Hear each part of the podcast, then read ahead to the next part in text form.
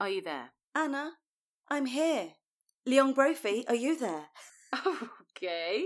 Yeah, Leon Brophy's here. Well, I felt like I had to say something back to get our full names out. I think they know who we are. Oh, okay, fine. stage. I don't think they need to find us in the phone book. I don't know. This might be people's first one. Oh, we never But know. and you think they need all all six of our names? yeah, we haven't got all of them. Pick a name, we've got it. It's fine. But I mean, really, in truth, yes, I am here and I am ready. So ready. She's so here. Welcome to Still Legit. This is the podcast where Anna and I revisit gems of nostalgic joy that are books, that are films, that are things, that are ideas, everything, and we hold it up in today's light and ask, is that still legit? Yeah, we've done a lot of books. If you're just joining us, we've done a lot of We've books. done- Like, Shall we've I done stop big ones. saying books? We've done some big ones. books? Listen, we're really busy at the moment. We don't have time to read a book. Listen, I'm sure a screenplay counts as an uncovered book. All right, I'll probably stop saying books because it's a really good point. No, we might we might do some books at some point. Mm. Well, I mean, we did say we're going to do TV programs and films, and we have done quite a few films recently. And I'm really, I know this is another film that we've done this time, but it spit, it felt to me so different. Yeah, it was in terms of- Yeah. In terms of things that aren't legit, but are very cleverly done in the film, we should just tell them what it is. We're doing Private Benjamin, the Goldie Hawn film from 1980. So it's not technically. Is it you know- 1980? 1980. Yes. Wow, is that the earliest? Is that the earliest one we've done? Um, I believe so. Mm, Yeah, yeah, I yeah, didn't- Yeah, God, I never look at the year. yeah. It's 1980, which is curious because they reference the 80s quite a lot in the film. But okay, sure. Um, it's like you, you're starting out, guys. What are you doing? you don't know. you don't know, but you're also right on the money. So well done. Private Benjamin, a premonition to the 80s. Yeah. oh, the film is such a joy. Can't wait to get into it. Shall we do a real quick synopsis? Yeah, I'm going to let you do this one. And P.S., I didn't remember any of the film. Okay, well, I turns out, I mean, I'm a massive Goldie Hawn fan, even bigger Oh, one now. amazing. But I um I hadn't actually seen this. I'm so glad that I've seen it now. And to think, and to think we were going to do Overboard instead, Uh, never instead, just you as well as. we, As well oh, by the way, if you're just joining us now, we only do Goldie Hawn films. Welcome to Still Legit, the Goldie Hawn Appreciation Show, where we'll be watching every one of her films, uh, beginning to end. But I do recommend this particularly if you're at all inclined to watch this film, pause the podcast, go watch it, come back and join us for the conversation because it is a joy, start to finish, a joy. So, Private Benjamin opens with uh, Judy Benjamin, Goldie Hawn, and she is, it's her wedding day, her wedding night, and her very randy husband, um, which turns out to be her second husband, um, dies mid coitus Such on a top of way her of saying it. in the bathroom. Best rid of him, to be honest. Anyway, she and it and we we sort of find out about her that she's kind of lived this very coddled life as this girl toy. Um, and in a fit of pique, she joins the army, and it's not at all how she was sold the army, which was essentially Club Med, and uh, it's kind of the making of her. But that isn't the whole of the story. Like we then see her get sort of double crossed by one of her commanding officers, and she falls for another guy, only for him to kind of subjugate her again into that beautiful blonde Barbie role. And in the end, she walks away from it all. She's like, "No, I'm not going to be a wife. I don't know what, but Just a wife." What you do is su- that was such a lovely synopsis But I always get a bit annoyed if you tell the end, Yeah, even no, though that's what you're meant to do. I'm always like, no, don't I spoil know, it. I know. That's why I said go away and watch it. Yeah, we told you to pause it, okay? Yeah, I know. That's the end. I'm sorry. But that was lovely, and I think that's exactly right. Oh, it's a fucking brilliant film. Before we get into it, let's check in. You're right. Guys, we saw each other last week for the first time in almost three months. Yeah, yeah, it's been almost three months. And bear in mind, uh, I am preggers, and that is also a Mhm. whole trimester. So the last time I saw Anna, I was just starting to show. We were actually filming something, and I was just starting to show. And Yeah. um, It was Now- like food baby or real baby? I mean, that's still the case. But She's very dainty, actually. Her bump is very dainty. you've got such a neat bump. Incredible.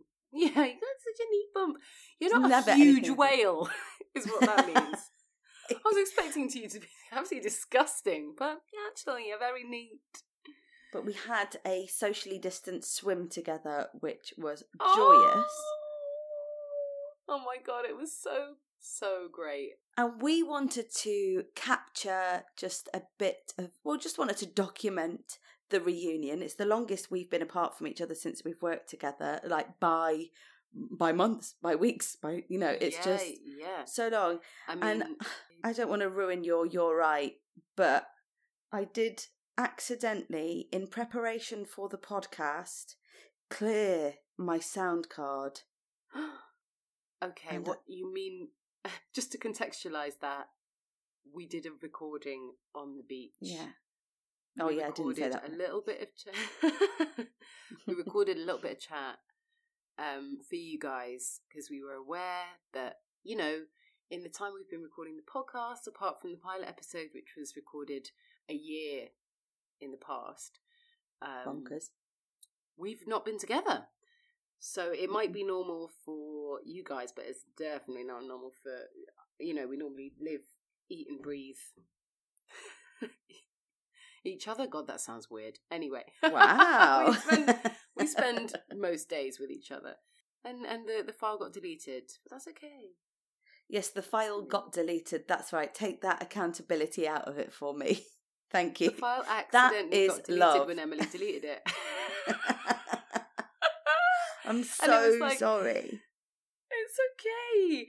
Um, the swallows were flying. Just imagine this, guys. There was like Mm. a, a beautiful soundscape of lapping water and distant birds tweeting, the rush of the wind. The sun was beating down. Pregnant woman weeing in a lake. Oh yeah, I mean that was probably just a lake of wee, no? Everyone got in the water. it was warm. just a wee. And then we we got out. and We were like, oh, oh, the toilets are here and they're open. So Yeah. Cool. But it's best not to, isn't it? In these times. I'd rather we in the lake.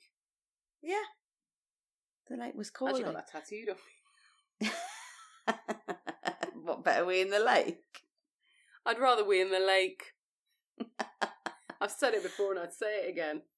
I think I'd rather have that tattooed on me than what I have got tattooed on me, was it, which is essentially the Greek word for builder. So, yeah, tell the listeners. but that's for another time. Okay, okay. We'll save it. but that, I mean, that was me just apologising for that. But did that? I mean, in in terms of the check-in, Um, I mean, what seeing you is an absolute game changer, mate. Uh, I don't know. I do you know what? I always I have these little moments of joy, and then I'll be like, oh yeah, I'm going to tell Emily about that on the podcast. Comes to it, I forget. I've forgotten. I've forgotten. So you know, we took a long weekend. Um, I painted some garden furniture. I planted up my Oh, allotment. I've seen a picture. It's absolutely divine. Oh, it was so satisfying. Painting stuff is just satisfying, isn't it? It is. I put some wallpaper up at the Oh, the weekend. wallpaper is so nice. I know. I I'm just like, is this the driest chat? Because I love it. I want you to see this wallpaper. That's I don't ever want a wallpaper again. Yeah, I mean, it's not as fun as painting. Oh yeah, I'll never put any wallpaper. There's lining paper all over this house. It's staying up until till we move. I'm never taking wallpaper off again. It, someone emailed us today that we're working with, and did say just taking a day in the week that isn't the weekend at the moment. It feels quite important for your brain, and so that long weekend really helped me. Just taking the day off either side of the weekend. I know some people are in very, very different situations. Actually, that is what we were saying in our little beach recording, weren't we? We were like, oh, turns out this is a game changer. We're reporting from the front lines. If you are in the position where you're working at the moment and you feel, you know, because everyone's like, oh, you're working from home. You're not working from home. You're working in the middle of a global pandemic. So it's, you need a bit of brain space. Yeah, exactly that. Yeah. take it. Tell the, Take- tell everyone's in the same situation. So tell whoever you're working for or with, I need to take some space and go and take like a full day away from. And if you're in a situation where they won't let you do that, do call me and Anna, and we will take it upon ourselves to destroy them. yeah, yeah, yeah, we'll we will just absolutely. I remember what I wanted to say. I remember what I wanted to talk about. Go it on. wasn't a moment of joy. I'm so sorry. It wasn't a moment of joy. Oh, That's why that just got me there. It was actually a moment of incomprehensible rage because just there's, there's Look. such a fine line between them. There's such a fine line. Um, ah, I'm gonna have to just break the code a little bit to talk about this. I know Okay. we want to keep this corona free, but Dominic Cummings can go fuck himself, basically. Oh, okay. Yeah. All right.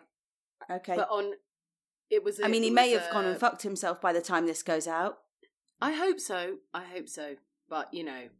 So yeah, I basically came across or, or sort of updated myself on that news far too early in the morning, and that plus the the news about you know that viral video of the woman trying to call the fucking police in Central Park on a bird watching man who's asked her to put her dog on the lead, and she's in case you haven't seen it, it's just a, uh, a white woman, a white woman saying, uh, "I'm I'm going to call the police and tell them an African American man is is threatening my life," essentially trying to ruin this man's life for having asked her to follow the laws, the bylaws of the park. Um, and he filmed it, and it went viral, and it just made me think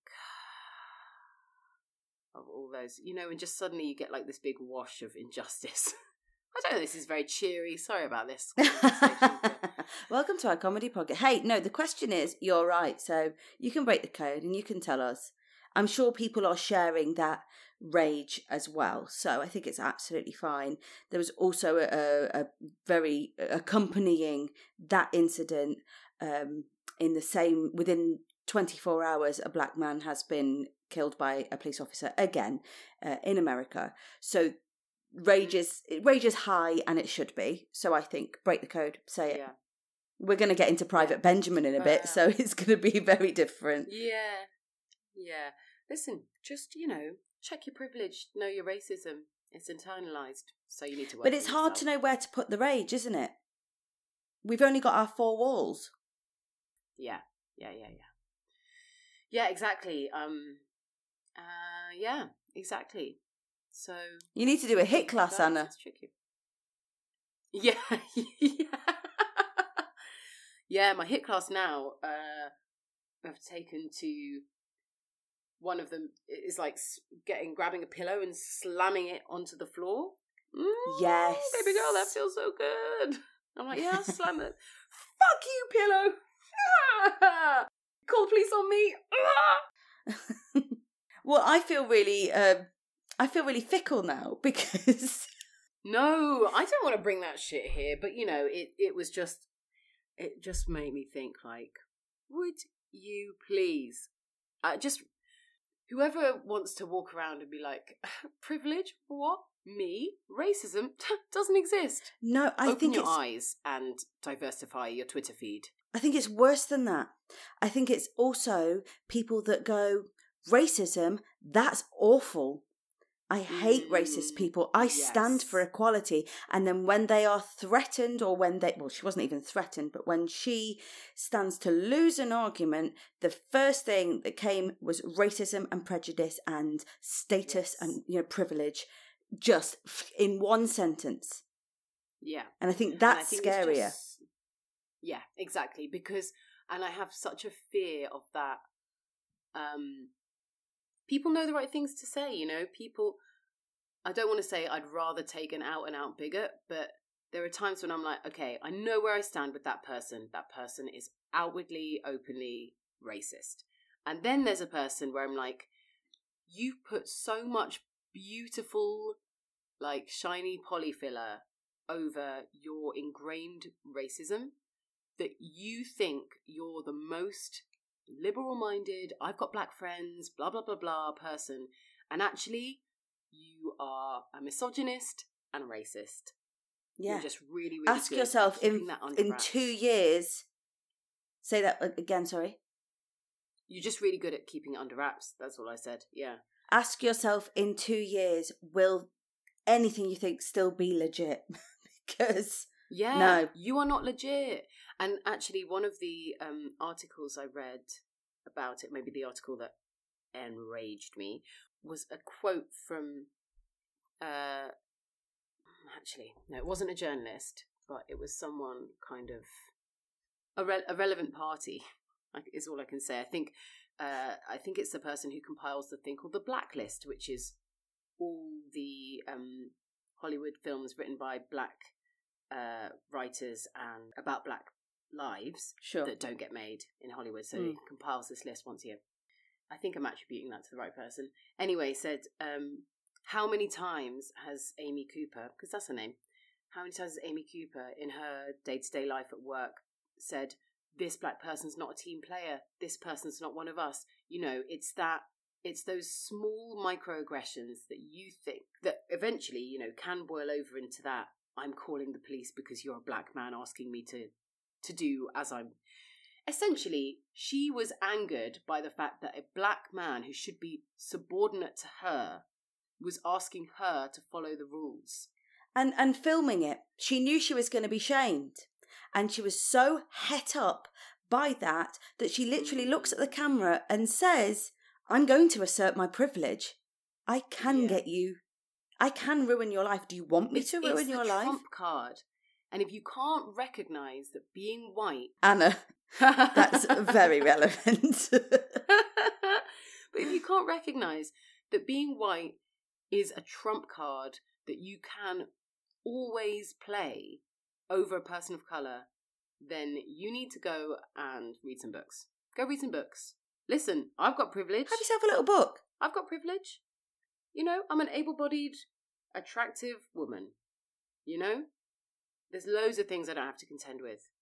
I'm I'm I accept that privilege. hmm I'm very lucky. But there's plenty of other shit that I do have to deal with, and that means, you know, people who have to deal with that shit are better able to see it elsewhere. You know? Exactly. Whereas- Yeah. Anyway, let's fucking move. I'm sorry. Where did this come from? I'm sorry. Hey, it's know, fine. It's fine. Mm. Let me tell you why I feel fickle now. Because Mm. my Are You Alright is literally moaning about a squirrel digging up my garden. Oh my god. Oh my god. I love the squirrel. I feel like you moved house and the squirrel came with you. yeah, Last think- year, a squirrel stole your one tomato. Oh my god, I've got a picture of it. I came home and I my tomato plant had yielded no fruit except for one tomato that refused to ripen. And I came home and a squirrel had the tomato in its mouth and it had to decide whether to drop the tomato and run to safety. But it obviously knew I was a pushover and just waddled off, sticking its middle fucking claw up at me. Anyway, a squirrel has dug up three of my plants and stolen. Uh, uh, and when I went to the back door, it was uh, it was stealing my radishes. Do squirrels even eat radishes? I don't know. I would have thought they'd be too spicy. Also, are there not enough like? You think there's enough scraps the next going door about? neighbours, the next door neighbours have got birdseed. Go and nick that, you piece of shit. And a few podcasts ago, I moaned because I thought my neighbours were chucking cigarette butts into my garden. Now I'm like, shit, it might have been the squirrel. I'm already It's a doing real really badly. the squirrel. It's a massive fuck you from the squirrel. I'm getting pissed off because the local cats won't come anywhere near me. oh god! I just feel really unwelcome here. Wait, wait, wait, wait, wait, wait. Why don't the cats want to come near you? I've got what John calls the Narwhal, natural affinity with animals. With animals. I've heard of Nawa before. Yeah, the Narwhal. My god! Cats, dogs, squirrels, whatever. A squirrel has taken a nut from my hand, Anna, in a park where they might fear people. But the cats around here, No, maybe it's where people feed them nuts and they know what the crack is and they're like, yeah, these idiots feed us. Shh, don't sass me. Don't sass me, I'm sad. I'm sorry, the Croydon cats you're saying about Croydon cats. The Croydon cats won't come near me, okay? And I know you shouldn't really be petting other people's cats now anyway because Corona and all that, trying to keep pets away. But they show literally no interest in me. And I'm being ignored. they ignore me. That's not good. I was hoping to make friends with it. one and then the squirrels would fuck off. Because you used to have a cat that came to your house. Kathy McConaughey. McConaughey. Yeah. hmm And We never fed Kathy out. McConaughey. Don't feed other people's cats, yo. No. I'm really against it. But Kathy McConaughey used to come and visit and have a cuddle and then get on his or her merry way. We never had the kind of relationship where I could double check the gender.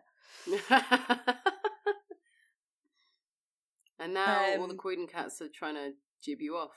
That's so sad. It's not going to help when I tell jibbing you me off.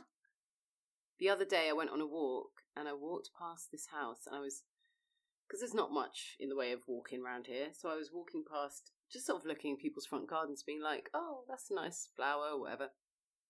And I looked up this like garden path.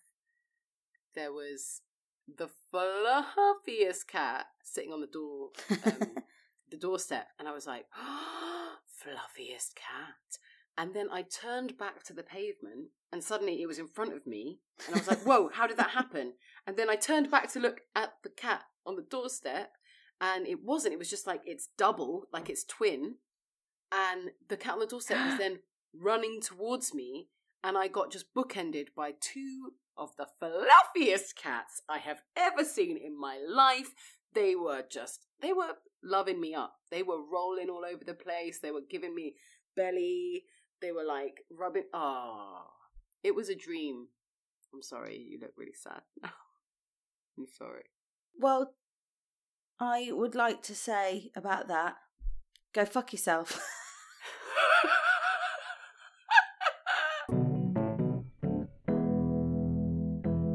oh my god, love the film so much. It's gone right up to the top of my list of must sees. yeah, it was a really surprising, most favourite one that we have talked about or even watched for the podcast.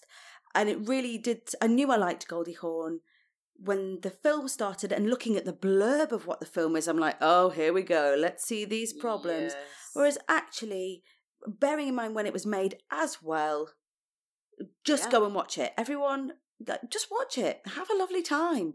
So it, uh, the film opens with this um, with this kind of lithograph screen saying something like when when Judy Benjamin was uh, a child, she confided to her best friend, "All I want in life is a walk-in closet, a rich husband, and a maid." T- today, Judy's dream comes true, and I was like, Here we go. Here we go.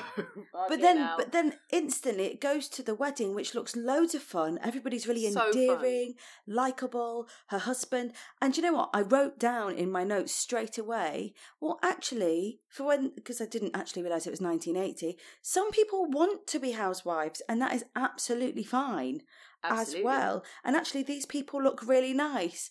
And then about five minutes in, I went, "Oh, he's a dick." Yeah. Yeah, so the husband is uh I mean he's like um a ruthless and sexually rampant Jewish lawyer. Is he a divorce? I think he's a divorce lawyer as well. A divorce lawyer. Yeah, he's negotiating someone's divorce, isn't he? Yeah. At their wedding. On their wedding day. My god. And no, but it really shows her being like he leaves the wedding you know, he has to go and talk to somebody and then he, another phone call and this and that. And she's always like, "Oh, honey, could you not?" And then, you know, he gets her to come outside under some pretense, get in the back of the limo and suck him off. Which was such a shock because he's saying, I've got a headache. And I think, oh, because we know her husband dies on a wedding night, it's in the blurb, it's not a spoiler. I'm like, oh, it's a headache. He's got a headache. And he says, no, it's not that kind of headache. And I'm like, oh, he's making her leave her own wedding. And then she goes down on him. And I was like, no way. Yeah, yeah, yeah. You wanted a BJ. and so that happens again on their later on in go on. Well, uh, just just back to the before we leave the wedding, we it gets set up because her relationship with her father as well Oh my god.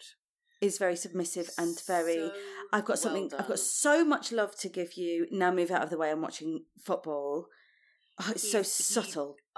it so clearly relates to her and it's being illustrated to us just he relates to her as uh, an item that belongs to him so they're all smiles all love and laughter and they give them this big like wedding check um like a wedding present the, the, the parents give the newlyweds and as soon as the husband moves out of frame and she's like oh so daddy and he's like he's gone Yeah. No. Pass me a cigarette.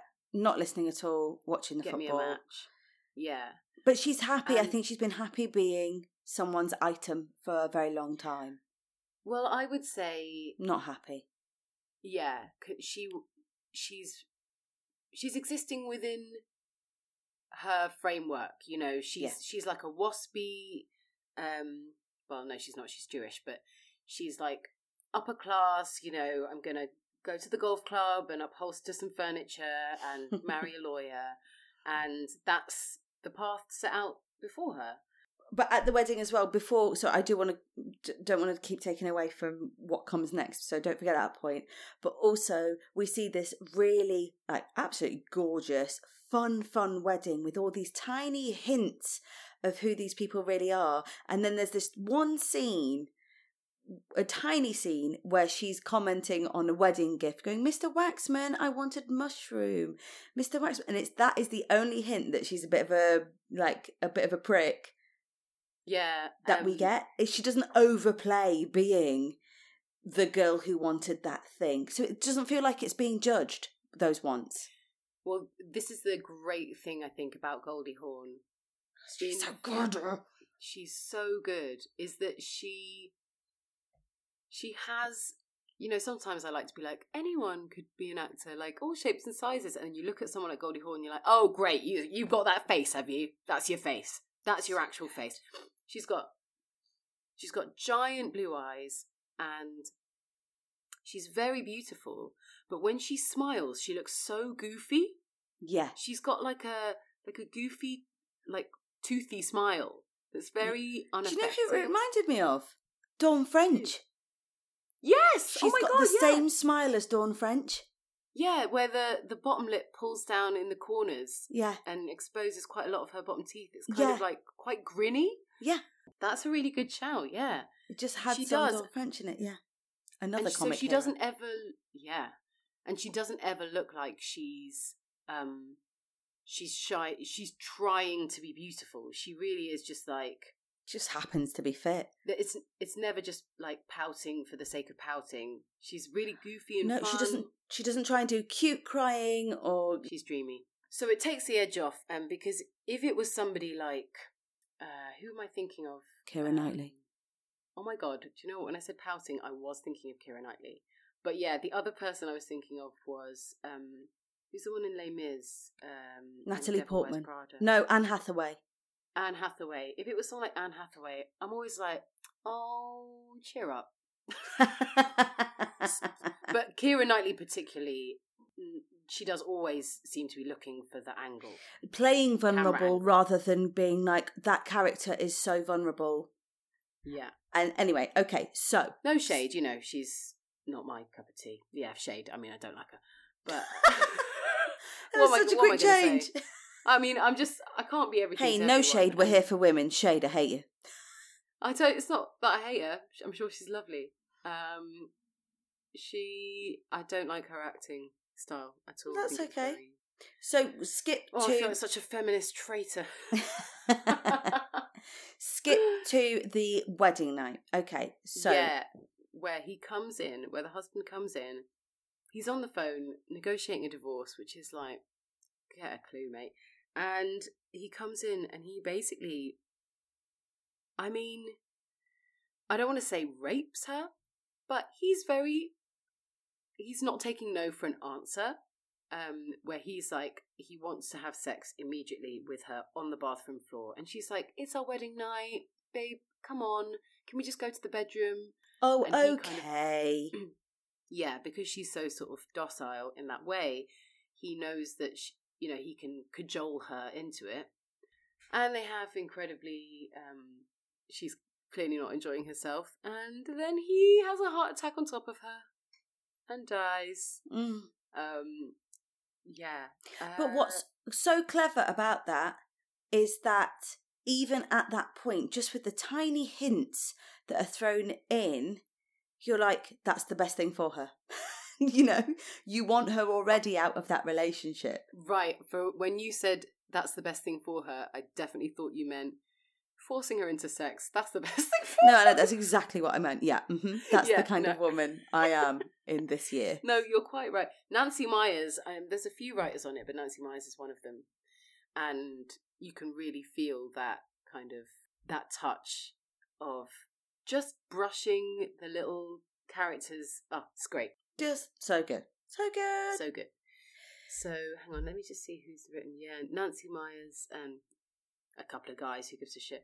Um, well, I do think that Private Benjamin could be called in in a kind of Shakespeare Twelfth Night or you know what you will. Um, it's Private Benjamin or Men are Pricks. Yeah, yeah. But essentially, we already can see look, Judy is a. She's a product of the patriarchy. She's in a golden cage, essentially. And she's dissatisfied, but she doesn't quite know why. She ends up being recruited into the army. She doesn't know what to do after her husband dies, and she kind of um, gets recruited. Now, I wanted to ask you this, Emily. Have you ever considered joining the army? I actually did consider joining the army, and then I considered never thinking about that again. Um, when I was probably about sixteen, the recruiters came to our school and sold it very well. Right. I actually Googled are army recruiters allowed to lie to Allowed you to lie recruit? to you. Did you? Yeah, I also googled that.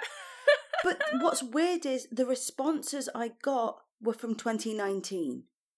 hmm hmm The responses that came up, you know, nobody came back to me personally.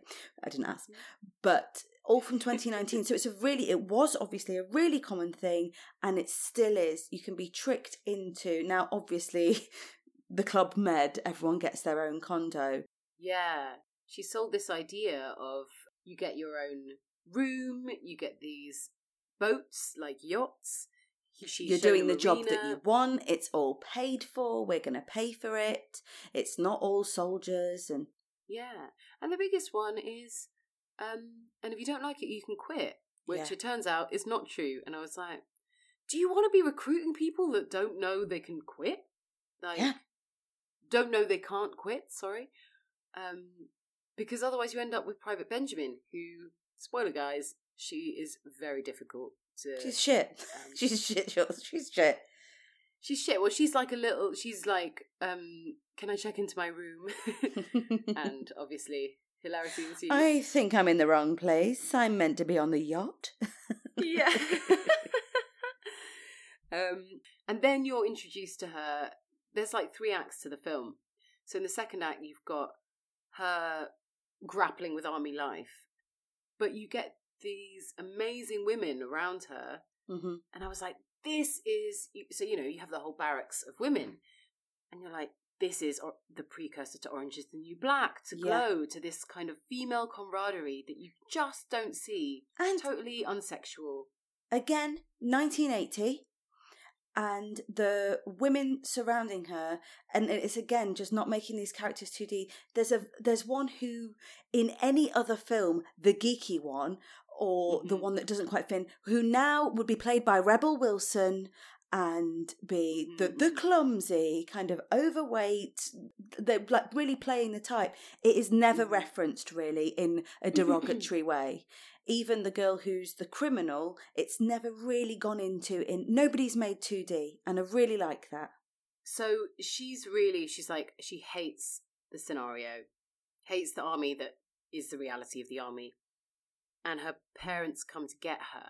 Basically, the evil. oh she looks like a little lost ninja turtle I know, she's so. she reminded me of us walking around soho in the rain Yeah, with our massive backpack. She, backpacks on. yeah just sits there while people decide her life again Exactly.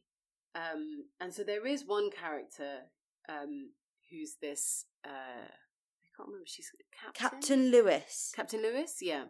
And so she's one of the um, sort of drill sergeants or drill captains. I don't know how it works, and I don't care. So don't at me. Anyone from the army listening in, let us know. We don't care.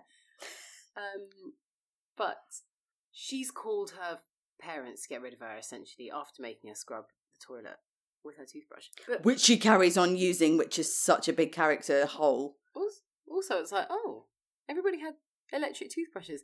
I feel like I'm so behind. Like, we never had a camcorder. I don't have any like kids. You know, nothing from when I was a kid because we didn't have a video camera. Same. And now I'm like, oh, you guys had electric toothbrushes six years before I was born.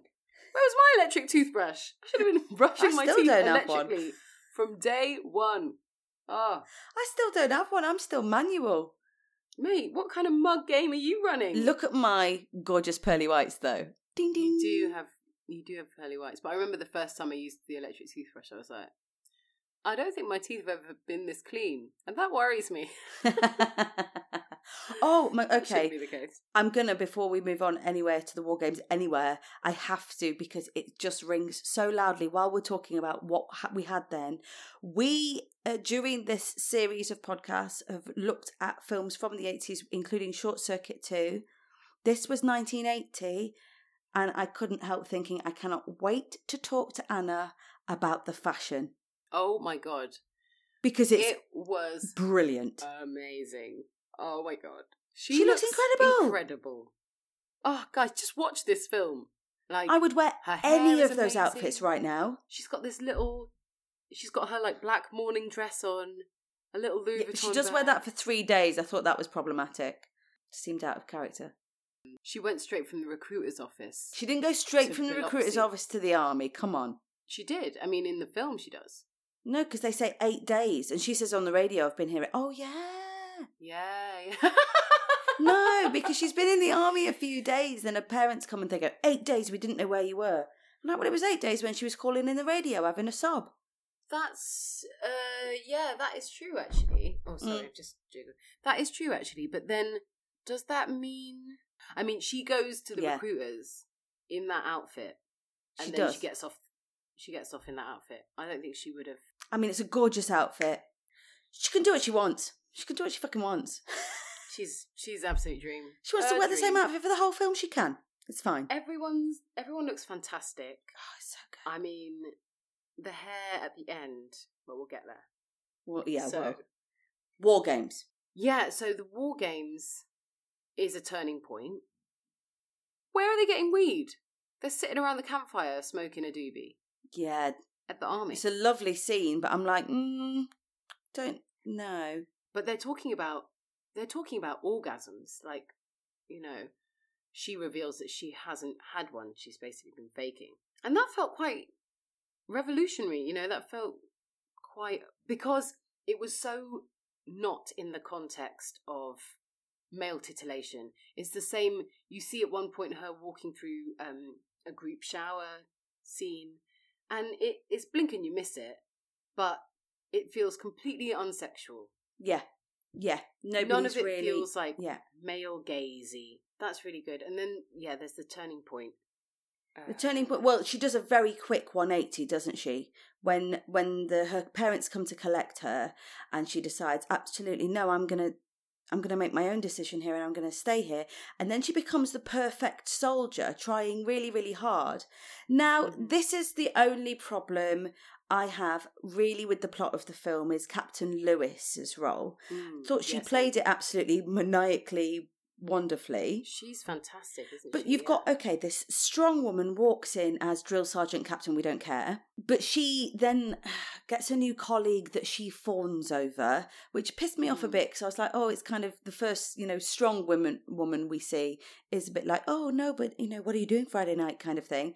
Fine, moving well, on actually, from that. he says that to her. oh, he says Like, that so to her, but she fawns, right? The two of them, the two of them are getting together. Yeah. So in the war games, the goody two shoes, Private Winter, Yeah, who's grassed Judy up earlier on. Grass Julia, she is caught. She's been taken prisoner for. She's having sex with Captain Lewis's boyfriend. Right? She gets Yeah, caught yeah, having yeah, sex with him. Captain Lewis takes. Oh, and then I didn't like that she was humiliated topless. I thought that was pretty harsh and kind of out of tone with the film. So what they do is when they kind of win this war game, they say release the prisoners, and she's brought out topless. And I thought that's kind of e. Anyway, later on, Captain Lewis comes in drunk. It's a bit like and- women vengeful women kind of. thing. yeah, Captain Lewis comes in drunk, and she absolutely tears into Private Benjamin, who has humiliated her by winning this war game. Um, kind of for despite. Yeah for their team but in a kind of what she sees as a kind of under the hand underhanded way Well, to be she has no problem with private winter who's just been caught shagging Well, the reason why is that Private Benjamin has shown her up, and she's now being transferred out of because Yes. she's, she's not done her job well enough. Essentially, yeah, and i get that but i Mm. did think mm, the whole private with the the whole kind of side story with her i think is slightly weak oh there's someone at my door yeah. Hang on. just one sec sorry Okay. oh my god anna Yeah. oh, What did you get? What did you get? You got some sort of lovely treat. I I've got a want some. treat. What is it? My friends uh, just popped round and in my porch because I've got a porch. Left some chocolate brownies. Oh my god! Give Oh that brownie. Give me shit! My boyfriend's bra- here and he's John. Uh, yeah, John, there's no brownies. there's, no, brownies, for you, John. Oh, he's gone. Well, I get the brownies. Did you not even? Did you not even tell John that they were there? I thought he was at work.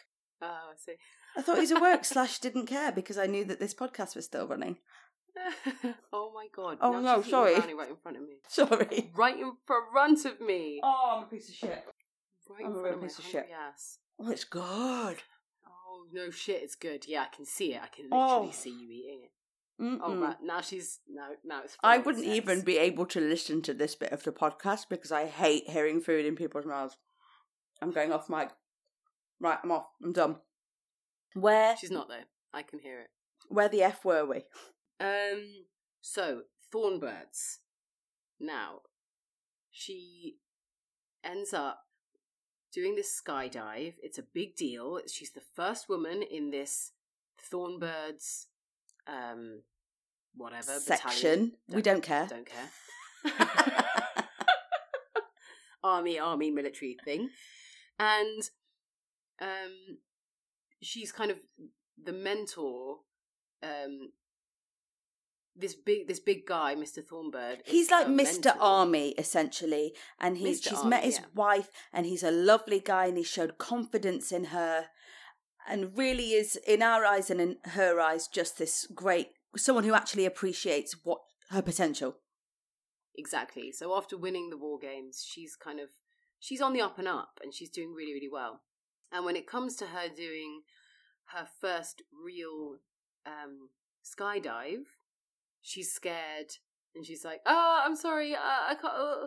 Completely freaks. he- she has a complete brilliant Goldie Hawn freak out, and he is like, "You don't have to jump. You don't have to jump. Calm down. There are other ways you can serve." And essentially proceeds to attempt.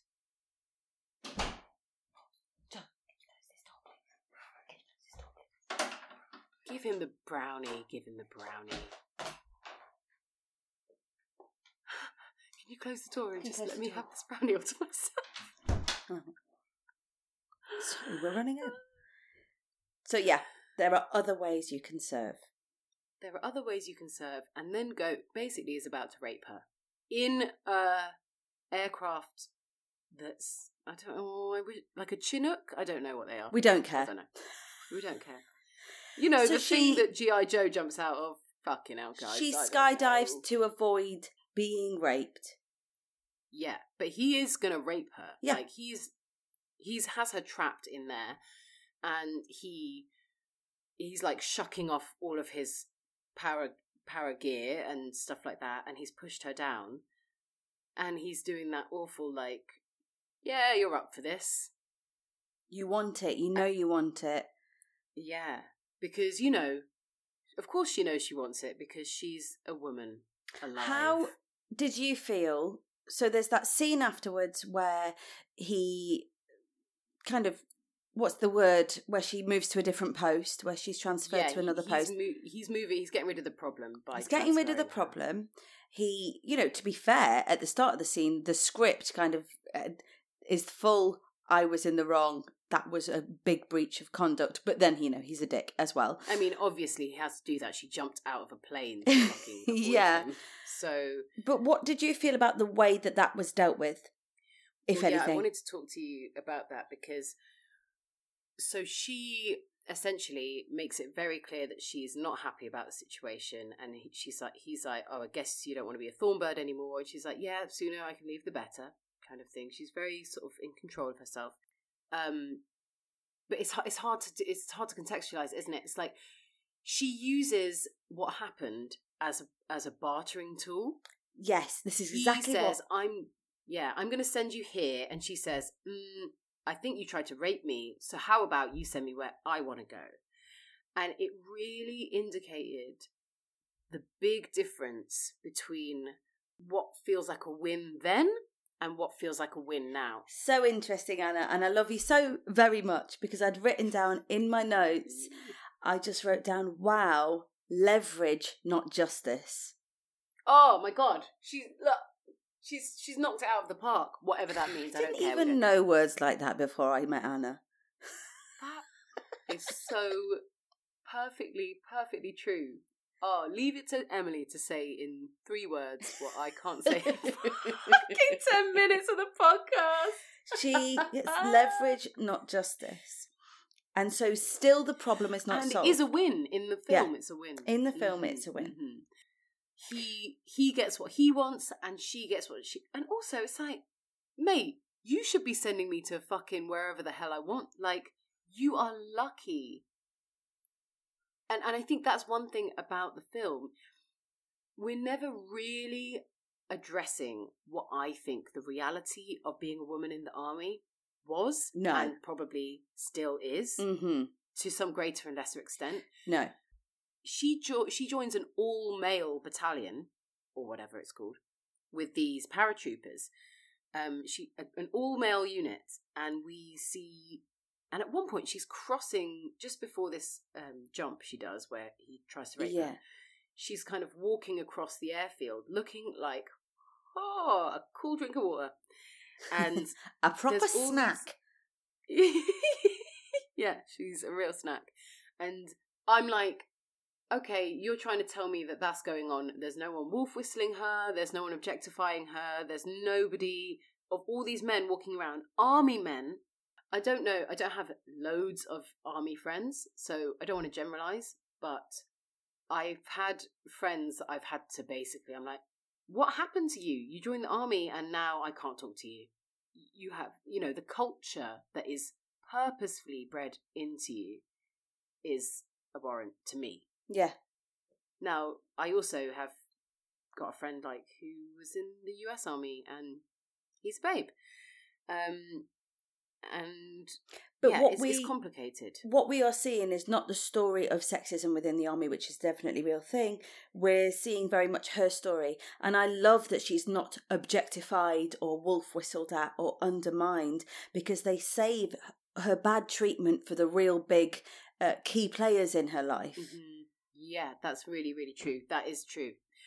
It, yeah, because she's treated really badly and she's so used to being treated that badly that actually it made sense for her to use it as leverage and not try and get justice.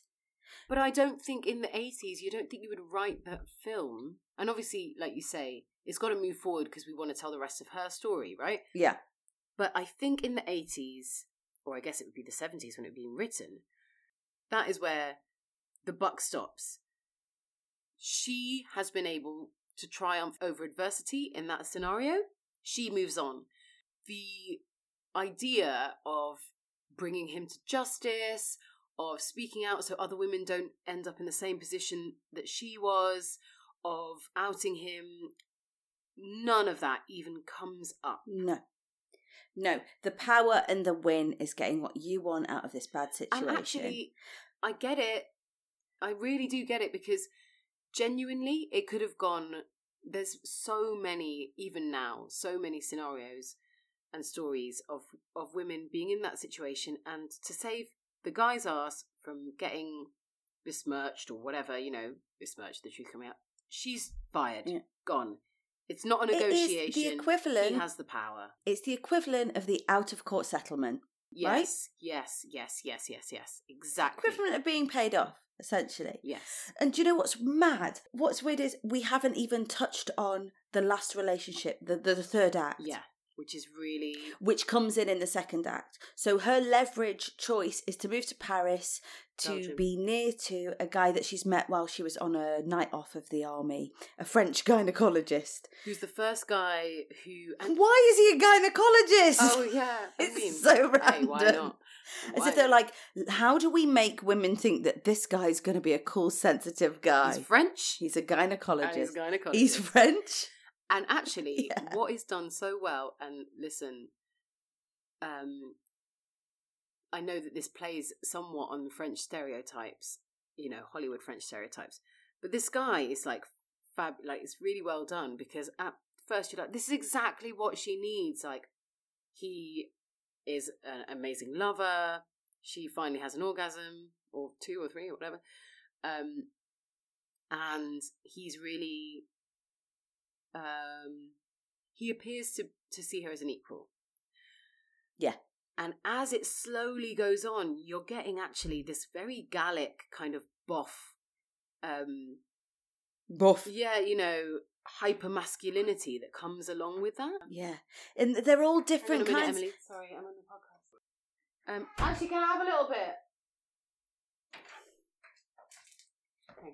Turns out he had some Oh, is this because I had a brownie? What have you got? Adam just said chocolate. he found some chocolate hiding in the in the cupboard, and I would have been annoyed um, him interrupting us, but I really want. It's all right. You're editing this one, Yeah. so I'm allowed. eat your chocolate, babe. So what's what's really interesting here is what happens with this man Mm-hmm. is so different. We see such different levels of relationships. With the the Yale, her sub, you know, the first husband, well, the second husband, but the first that we see that dies, the way he treats her is one way. The second is with a father, then the rapist, essentially, and then this guy, but it's all different. And what was great is I'm like, oh no, it's happening again. Yeah. We didn't even see this happening. Yeah. No. So she ends up like her old enemy, the Captain Lewis, kind of. She ends up quitting the army because uh, he is outed as a communist, but she's like, he's not a communist. It was a joke Which is thing. so like, funny he- 'cause I he's was known like, for a oh, week yeah. for his girlfriend. Do you remember when people gave a shit about that? He's part- a member of the Communist Party, and you can't be. I mean, maybe they still do, but that felt very of its time. Yeah, And you don't see it coming. I thought she was going to take on her adversary and win, but instead she quits the army. Falls back into her trap. Yeah, and that's Quits the army for so love. Great about that's what's so great about the structure of the film because we don't have oh I've had one stumble and then it's just um, an upward trajectory of my graph line. It's in real life that is not how it happens. You keep falling into the same traps, Peaks and troughs. Peaks and The troughs. peaks and troughs. traps that look We repeat behaviours. We don't just learn and never make the mistake again. and we we adapt like we think we've adapted in one area and it pops up in it it's like whack-a-mole you know she's like no this guy you- is different and he he is different he's very very different but as soon as he starts feeling ownership of her as soon as he starts shouting at the dog, Anna. yes yeah he does start shouting at the dog and then she's like oh that dog hated them both, by the way. It was a very bad actor. yeah yeah max the dog the dog hated them. but um but yeah. the dog wets itself and then he, she, he basically like has a has a sort of french flap until she kind of goes i'll clear it up. And that's the beginning of the slippery slope where he But see how we see the cracks though. We go oh she'll start hating him now. She'll start realizing but she doesn't. Mhm. she's still and that's what's so lovely that we watch it and go oh yeah we see what's happening but she doesn't and that's in real life you have those friends where they tell Oh, you yeah, yeah. what's You happened your it. flags go Yeah. and then they're with them for three more years i mean You know? also in the run up to the wedding so they they're going to get married again there's a hundred red flags. He gets her to sign a prenup. It's all in French. She doesn't, but he's like, sign here, sign here, and all this. he's stuff. obviously still in love with his Yeah. ex her picture's still it, up it appears that she's he's been maybe having a romp with the very cute the French maid, maid. but she's gaslit against Yeah. that He gets her to dye her hair a color that he likes. It looked like Death becomes, Death becomes her. you know? her. Yeah, it really did. yeah, it was like a precursor. How old do you think Goldie Hawn was in this film? I don't know, but she does mention in the film though. Oh, I do want to have a baby. I almost thought I was too old. She's twenty nine. yeah, well, not even. She's 28 in the film. but yeah, she's twenty eight, between 28 29. She's actually 35. um, I don't know how old she was in the Yeah. film. God, hope for all of us, isn't there? dreamy. She's dreamy. So she walks away from him in the end. I was like, does she rejoin the army? Whoa, Please hang- tell hang me on, she on. fixes her hair. Just before, What? just before we get You told him at the start. No, I know, but before we go to right to the end, um, I was just going to say there's loads and loads of those uh, red flags as we as we go along, and she kind of knows. And I've been in the situation, and I've seen people barreling towards weddings and you know relationship goals, buying houses, dogs, all that shit, and they know. Yeah. there's all these red flags coming up and they are aware of them and they're trying because they want it to be okay. They want Yes. once we get married it'll be fine. Once you know it's just this it's just that. She she doesn't like he sees his girlfriend in the street his ex-girlfriend that he's obviously not over. He sort of stops and stares. She doesn't completely ignore it. She doesn't pretend she didn't see it No, but I was like, she confronts my him. question after that scene is, what what happened for the rest of the night? Did she manage to shake off the mood? Did she go to bed in a huff? yeah That's the kind of detail I need to know. And so on the um on the wedding day, she wakes up. Oh my god, this just I know. she wakes up. She's got ready and everything. Um he's not there. He's he's playing football. Already, what are you doing playing football on your wedding day, mate? Absolutely not. I know, but she just wants. She's like, that's you know the football. Uh yeah, the football And came first. The football was there. Yeah, and it's also it's such a clear indication and it's such a female trait because of the way that we are socialized of lowering you lower your um, your baseline for what is acceptable and makes you happy. You lower it to the lowest possible point. Oh no, it's fine that he's not prioritizing our wedding. Oh, it's fine that he's he's got a picture of his ex girlfriend naked on the on the wall. No, it's it's fine. It's yeah. fine. No, it's it's not fine. Why do we have to make it fine? So yeah, she, then it turns out it's not. And it's the eighties. What a message to women at that Mhm. time. What a huge message. I'm not saying, you know, the 80s wasn't, you know, the 50s or the 40s, yeah, yeah, yeah. But what an, an incredible, the whole film is just an incredible message to Not lower women your at that standards. time, I think. you don't lower your standards for what is Yeah. acceptable for you. And so it turns out he's not even been at football. He's been at his fucking exes And I this was one line that I thought, oh my god, this is amazing writing. It's such good, like, it's really gaslighty. He walks back in finally. He's finally come back in. So humiliating. Everyone's like, Where's this guy that you're meant to be marrying? He comes back in. Yeah. She's like, Where have you been? And he said, Don't worry, I'm okay. Yes. He's like, Don't worry. she was like, uh uh Don't worry, I'm okay. I was no. like, wow, this man though. So good. So good. And it, it's turned out he's been with his ex for the last four hours, but he holds the cards because he's a guy and women want men. Not for long, Anna. Only for a few hours more. Yeah, because he's like, Do you still want to walk down the aisle with me? And then you see her like a ghost walking down the aisle. And it's that thing, isn't it? You feel like you're on this inexorable roller coaster that just I guess I I guess I have to. All the people are here, you know? There's there's Yeah. dinner for seventy five waiting in the in the dining room. You can't My parents have flown in. you can't possibly that's why marriage is scary, man, because yeah, man. Yeah. That's why we haven't done it, baby. Yeah. Terrifying. Ah. So, I mean, listen, I would, I would love. I think there's more. She walks out at the end, like you said. She she Yes, she she jilts him at the altar. despite what anyone might think, despite you know she doesn't know where she's going, whatever. She gets out of there. She gets out of there. She's she's got her self worth, and she goes. I would have liked some of her women to go with her. Do you know what that I was mean? an interesting 'Cause- bit because there's one friend that is outside with her. Talk like when he doesn't Yeah. show up. Who says you're starting to act weird again? Yeah, Not that she ever knew her before, but yeah. but that's yeah. I was like, oh, I would have loved it if a couple of the other girls. I mean, the thing is, it probably was. I think it was filmed in France, so you can see they were like, we can't bring everybody over. Just get the mum and dad. Yeah. but it would have been great to have her like her unit sort of being like, "You're better than Yeah. this. Come on, you can do it." And yeah, but she does in the end. She leaves. Instead, we got Goldie. We've got one shot. So if you could just keep walking for five minutes, it was great. She's just walking away up the up the um the path away from the fancy. French house. Um, Yeah. in her wedding So dress, nice. and I was like, she doesn't have a mobile. She ain't got She no doesn't even have a mobile. She Where's she going? She can't Where's she call Uber. and she'll probably, if that film carried on, we and we saw chapter four, she'd probably make a mistake, and I really love that. Yeah, yeah. She'd probably make a shitty mistake, and we'd say, "Yeah, you're real, babes, and you, you're beautiful, and please be my mum." Oh, also, guys, Which is what I feel about Goldie. Dawn French and Jennifer Saunders too. is you can have it. You can have as many mums as you like. Um, I follow Thank you. Goldie Hawn on Instagram. She you? is a pure joy. Yeah, she's fucking great crap. Is she funny? Yeah, she's just always dancing around her living room, and Oh my god, I definitely should spend more time on Goldie Hawn's Insta than Britney's.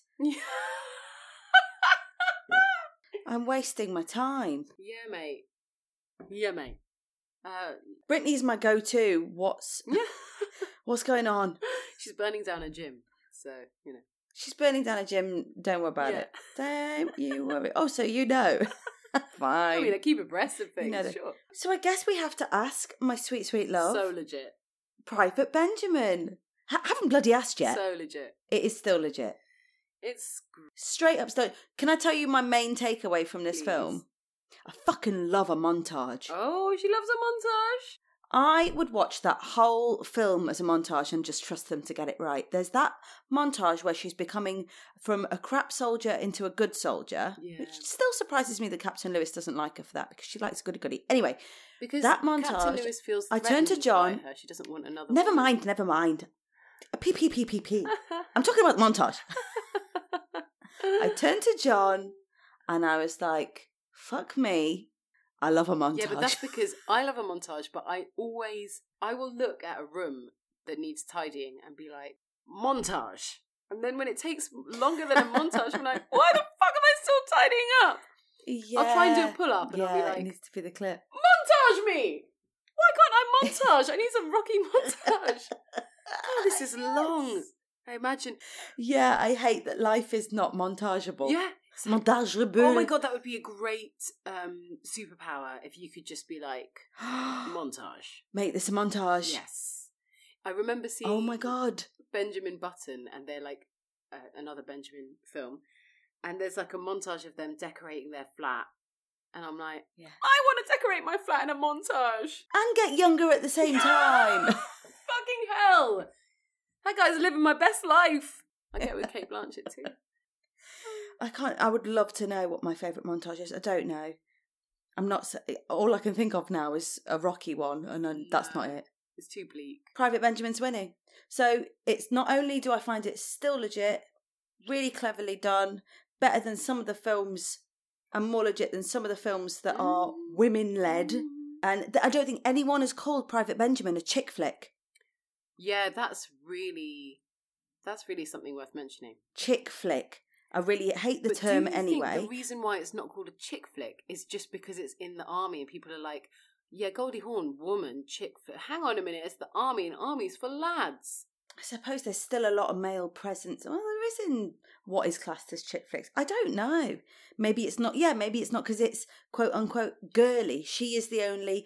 I mean, the way she runs, I was like, this is not a good advert for the whole not running like a girl thing or running Oh like yeah, a she girl. does a great little kind of like She's snappy wrist run. comedy flail. She's Yeah, so- she's got great comedy timing. Because I wonder if, if instead of joining the army, she'd like joined the synchronized swimming team or like the Olympics gymnastic team, where you would have had the same. It would. Kind... it'd be called. A, it'd be called a chick Mm, flick. mm. Of course, it would. Yeah. Yeah, with all those women around her in a gymnast. Yeah, I think you're right. I think it's because it's in a male skewed environment. Yeah. But it's also a credit to Goldie Hawn as well.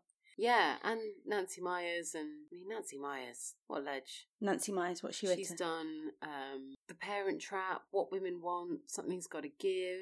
Yeah, she's done a lot. Father of the Bride. That's one for the Hey. list. Oh my god, I'd actually really love to watch Franck. Franck. Yeah, I'd love to watch Father Bride. But that brings me to okay, so we're both going for still legit. Big time. That brings me to next week. Okay. Okay. Do you want to tell them what we're doing next week? Yeah. Next week, we will be being joined. Shall I say who it is? Yeah. Yeah. We're going to be joined by um, our friend, the actor Kiell Smith-Bynoe, um, who's the star of uh, BBC One's Ghost, Many things. Flats, and also he's in Battle Axe um, with us. He's in our improv group, um, Battle Axe, and he was also in mine and Anna's first show, Eggs. Yeah. Eggs?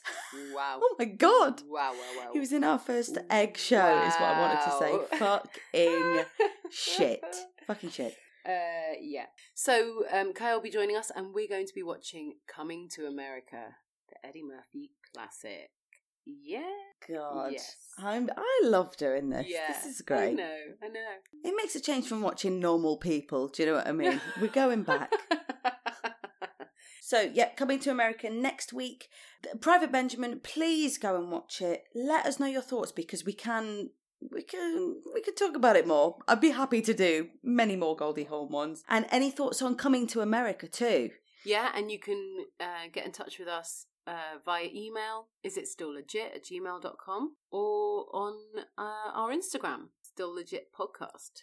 And also, bear in mind, we do love to hear things that happen to you or you've experienced that you aren't sure the legitimacy of anymore. Let us talk about that. So please get in touch with those too. And don't forget to rate this podcast, review this podcast, subscribe to this podcast, and do all the Yeah, things that you are meant to do on podcasts. Yeah, do the things Because for us, guys. Otherwise, we won't make any more. How do you feel about that? do you think that was friendly enough? Do you think I've nailed that? think you really nailed it. I think everyone's gonna. Yeah.